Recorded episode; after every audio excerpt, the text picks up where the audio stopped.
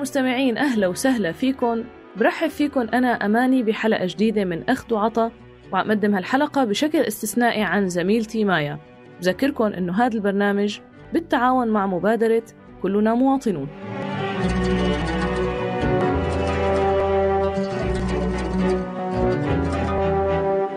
30 أيلول من العام الجاري بدأت القوات الروسية حملة عسكرية جوية ضد ما قالت إنه مواقع لتنظيم الدولة الإسلامية بسوريا. هي المرة الأولى اللي بتتدخل فيها روسيا بشكل صريح ومباشر عسكريا داخل الأراضي السورية. بعد ما كانت الحليف الأقوى للنظام السوري والمعرقل الأساسي لقرارات دولية تحت الفصل السابع بتهدد بقائه بالسلطة. وبعد ما استضافت عدة مؤتمرات راعية للحوار بين النظام والمعارضة المعتدلة. وساهمت بشكل كبير بحل مشكلة الملف الكيماوي سلميا بعد تهديد الولايات المتحدة للنظام بالضربة العسكرية بعد مجزرة الكيماوي بالغوطة الشرقية واللي راح ضحيتها آلاف المدنيين. اليوم نحن بحاجة لحتى نعرف خريطة التدخلات الخارجية الحالية بسوريا لحتى نقدر نقيم الوضع المعقد على الأرض ونحاول نتنبأ بالسيناريوهات المحتملة لمستقبل سوريا بعد ما للأسف القضية السورية تحولت لقضية دولية بتلعب فيها العوامل الخارجية دور أكبر بكتير من أي تأثير داخلي على مصير البلد والشعب اللي عايش فيها. خليكن معنا.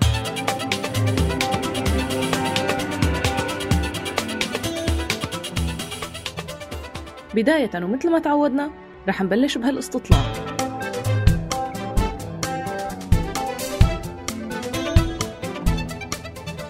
فيك تحدد مين اللاعبين الأساسيين من الدول الكبرى بالملف السوري؟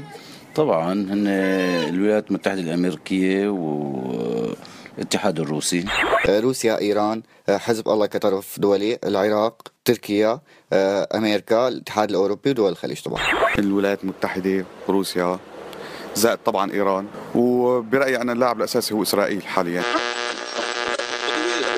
بتقدر تقسمهم لمحاور وتحالفات مين مع مين ومين ضد مين؟ هلا بالنسبة للاتحاد الروسي طبعا معهم لاعبين إقليميين اللي هي إيران بشكل رئيسي وبالنسبة للطرف الأمريكي كمان أكيد السعودية بشكل رئيسي مع تركيا طبعا التحالف اللي بيدعم النظام السوري هو روسيا وإيران حزب الله وكذلك الطرف العراقي أكيد بالإضافة ل هن داعمين ممكن يكونوا مو لاعبين أساسيين مثل فنزويلا ودول البريكس.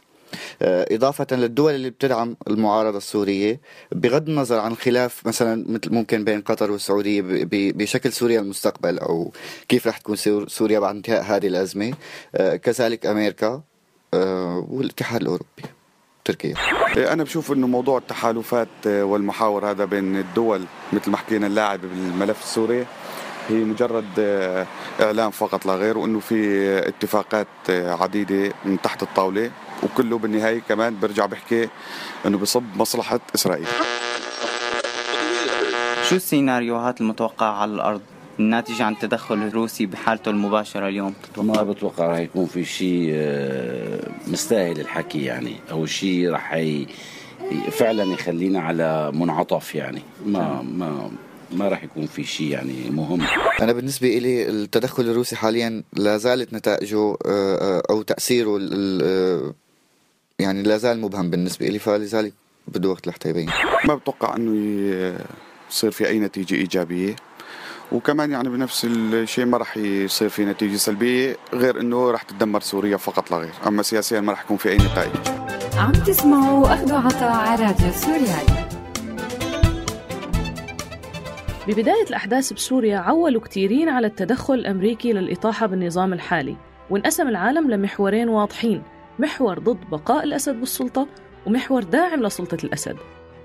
أصدقاء سوريا المتمثلين بالدول الأوروبية والولايات المتحدة الأمريكية وبعض الدول العربية خاصة سعودية وقطر إضافة لتركيا واللي كانوا على تواصل مع المعارضة السورية ووعدوا بالدعم السياسي واللوجستي للمعارضة السورية ممثلة بالائتلاف وابنوا المجلس الوطني. أما حلفاء الأسد فهن الممثلين بإيران وروسيا والصين وكوريا الشمالية ودول البريكس ولو بدرجة أقل. واللي استمروا بعلاقاتهم الدبلوماسية مع النظام ودعموه عسكريا واقتصاديا ووقفوا سند لإله سياسيا بالأوقات الصعبة اللي كان عم يتم فيها محاولة تمرير قرارات دولية بتمهد للإطاحة بالنظام السوري بمجلس الأمن. الحقيقة حسب كثير من المحللين أصدقاء المعارضة ما كان لهم أي تأثير أو وزن بالشيء اللي بخص تغيير المعطيات على أرض الواقع لصالح المعارضة. أما أصدقاء النظام كانوا ولساتهم السبب الأهم بحمايته وبقائه بالحكم. بالوقت اللي صار فيه النظام بحد ذاته أضعف من أي وقت مضى ومهدد بالانهيار بمؤسساته المختلفة حتى بالمناطق اللي تعتبر تحت رعايته بعد ما فقد مساحات واسعة من سوريا لصالح المعارضة والتنظيمات المتشددة. من جهة النظام.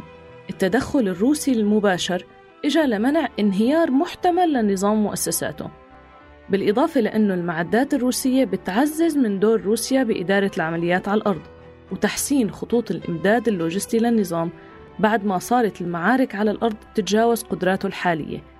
بالإضافة أنه عم تساهم عمليات الطيران الروسي بتعزيز وضع النظام على خطوط التماس وإضعاف معارضينه لأنها عم تستهدفهم تماما مثل ما عم تستهدف داعش. وتبريرها لهذا الشيء أنه أغلب هي الكتائب هي كتائب متشددة وإرهابية وبتتبع نفس الأيديولوجيا. كمان الانخراط القوي والمباشر لروسيا بسوريا بيعزز من قدرتها على ربط ملفات أوكرانيا والعقوبات الاقتصادية وسوريا مع بعضها وبيرفع ثمن راس الأسد عند الروس اللي صار مصيرهم تماما بإيدها. بمعنى أنه أي تسوية بسوريا بيرغبوا فيها الأمريكان للتركيز على داعش وبيرغبوا فيها الأوروبيين للتخفيف من ضغط اللاجئين واحتواء ملف الإرهاب لازم تمر عبر تفاهمات بالملفات الثانية. هلا هذا الربط عم ترفضه أمريكا واللي تعتبر حاليا ضمن المعطيات على الأرض أضعف اللاعبين بالقضية السورية بعد ما فشل برنامج تدريب المعارضة السورية. حتى إنهم تعرضوا للقصف من قبل طيران روسي بدون ما تتحرك أمريكا بأي رد فعل يذكر. وحتى وعود دعم فصائل المعارضة ووحدات حماية الشعب الكردية ما كتير سهل لأنه هذا الشيء رح يستفز تركيا. عم تسمعوا أخذوا عطاء على راديو سوريالي. روسيا هلأ عم تدعم وتحمي وجودها على الساحل السوري أو ما يعرف بسوريا المفيدة وصار فيها تقدم نفسها شريك دولي ولاعب شرق أوسطي لا غنى عنه للحل.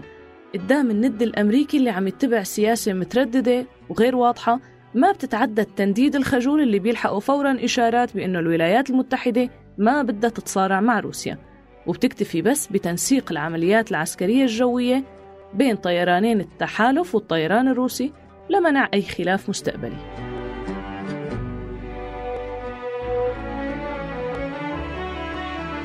بس يا ترى هل الولايات المتحدة فعلا مترددة؟ حاليا لا يبدو أنه في أي اهتمام بأي مصلحة بسوريا عند الأمريكان باحتواء داعش والقضاء عليها واستخدامها كورقة للضغط على هذا الحليف أو هذا الند وضرب بعض الحلفاء أو المناهضين ببعضهم. تحجيم تركيا مثلا اللي قوض التواجد الروسي بالشمال أي فرصة لإقامة منطقة عازلة على حدودها وحتى تحجيم التدخل الإيراني بسوريا والاستعاضة عنه بالتدخل الروسي. واللي بشكل أو بآخر ممكن يكون مناسب أكثر للسعودية من التدخل الإيراني وخاصة بعد الجفاء بينها وبين أمريكا الحليف الأهم إلها بعد الاتفاق النووي الأمريكي الإيراني. بدون أي محاولة من الولايات المتحدة لتطمين أو دعم حلفاء من دول الخليج السنية بمقابل هذا الاتفاق. السياسة الأمريكية الحقيقية عم تتغير تجاه المنطقة من الانخراط المباشر للاكتفاء بلعب الأوراق والمراقبة عن بعد والاستفادة من الآثار الناتجة عن الانخراط لقوى تانية بالمنطقة. سياسة ممكن البعض يلاقيها أقل تكلفة وأكثر جدوى بالشي اللي بخص الاهتمامات والمصالح الأمريكية. حتى التحالفات بين دول المحور الواحد عم تشوبها كتير من الخلافات اللي عم تعقد الأمور أكثر. رغم أنه السعودية وتركيا متفقين على الإطاحة بالأسد بس هن مختلفين على المرحلة الانتقالية.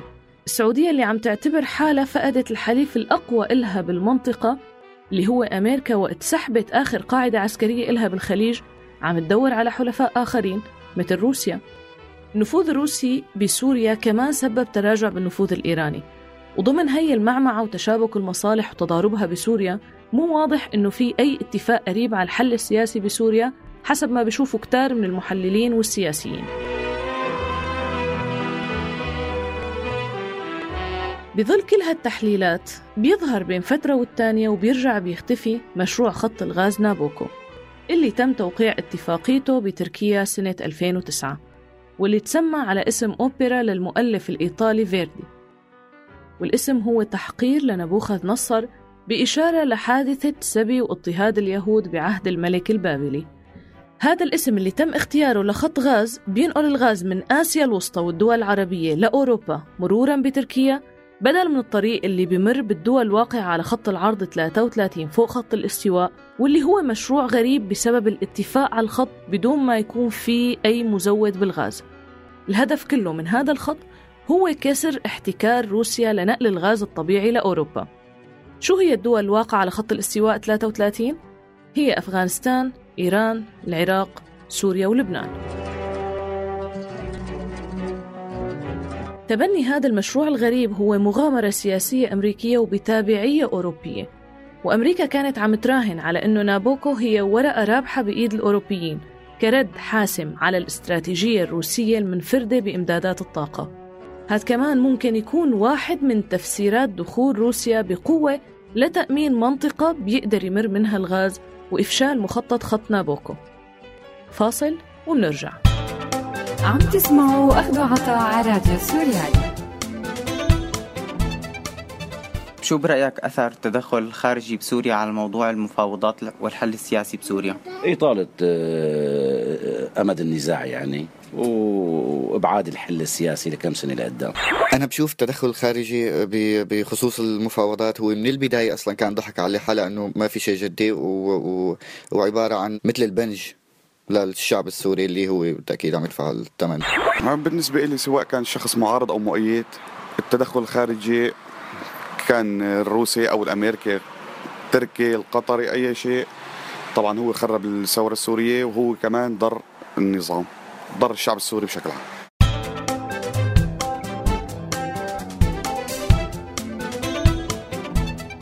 برأي المحللين ما في شك بأنه الوصول لحل سياسي بينهي الصراع العسكري وبينقذ اللي تبقى من البلد صار أصعب من أي وقت مضى مع اعتبار أنه كان دائما الطريق مليان بالتعقيدات والصدامات. بس هلأ ومع التدخل الروسي القوي صارت الأطراف الثانية أضعف بأي مفاوضات مستقبلية. النظام انتعش عن شعوره أنه قادر على الحسم العسكري. الأطراف المعارضة مع تردد كل الداعمين إلها من تقديم دعم حقيقي كمان موقفها أصعب من أي وقت مضى. خيارات الداعمين المباشرين لهي المعارضة مثل السعودية وتركيا والولايات المتحدة الأمريكية على الأقل بشكل خجول وغير مباشر خيارات هدول الأطراف تسليح أكثر لهي الفصائل بيهدد بتحول سوريا لنموذج أفغاني وإطالة عمر الحرب والمزيد من الدمار والتشريد والقتل. من وجهة نظر تانية وبالوقت اللي صار فيه نص سكان سوريا لاجئين ونازحين داخليا وموجات اللجوء بأوروبا تحولت لأزمة حقيقية بيتساءلوا كتار من المتابعين للوضع كيف ممكن الوصول للحل السياسي وإيجاد ظروف مواتية له واللي هو صار ضرورة لكتير من الأطراف الخارجية أكثر من أي وقت مضى بس إمتى؟ وبأي تكلفة؟ وقديش لسه الأطراف المختلفة بدها تحاول تكسر عظم بعضها وتحقق تنازلات ومكاسب قبل ما يصير هذا الحل وبنهاية حلقتنا بودعكم لا تنسوا تتابعونا على موقعنا سوريالي dot com وأرشيفنا طبعا بتلاقوه على ال SoundCloud والفوا علينا FM من هون للأسبوع الجاي يكونوا بألف خير.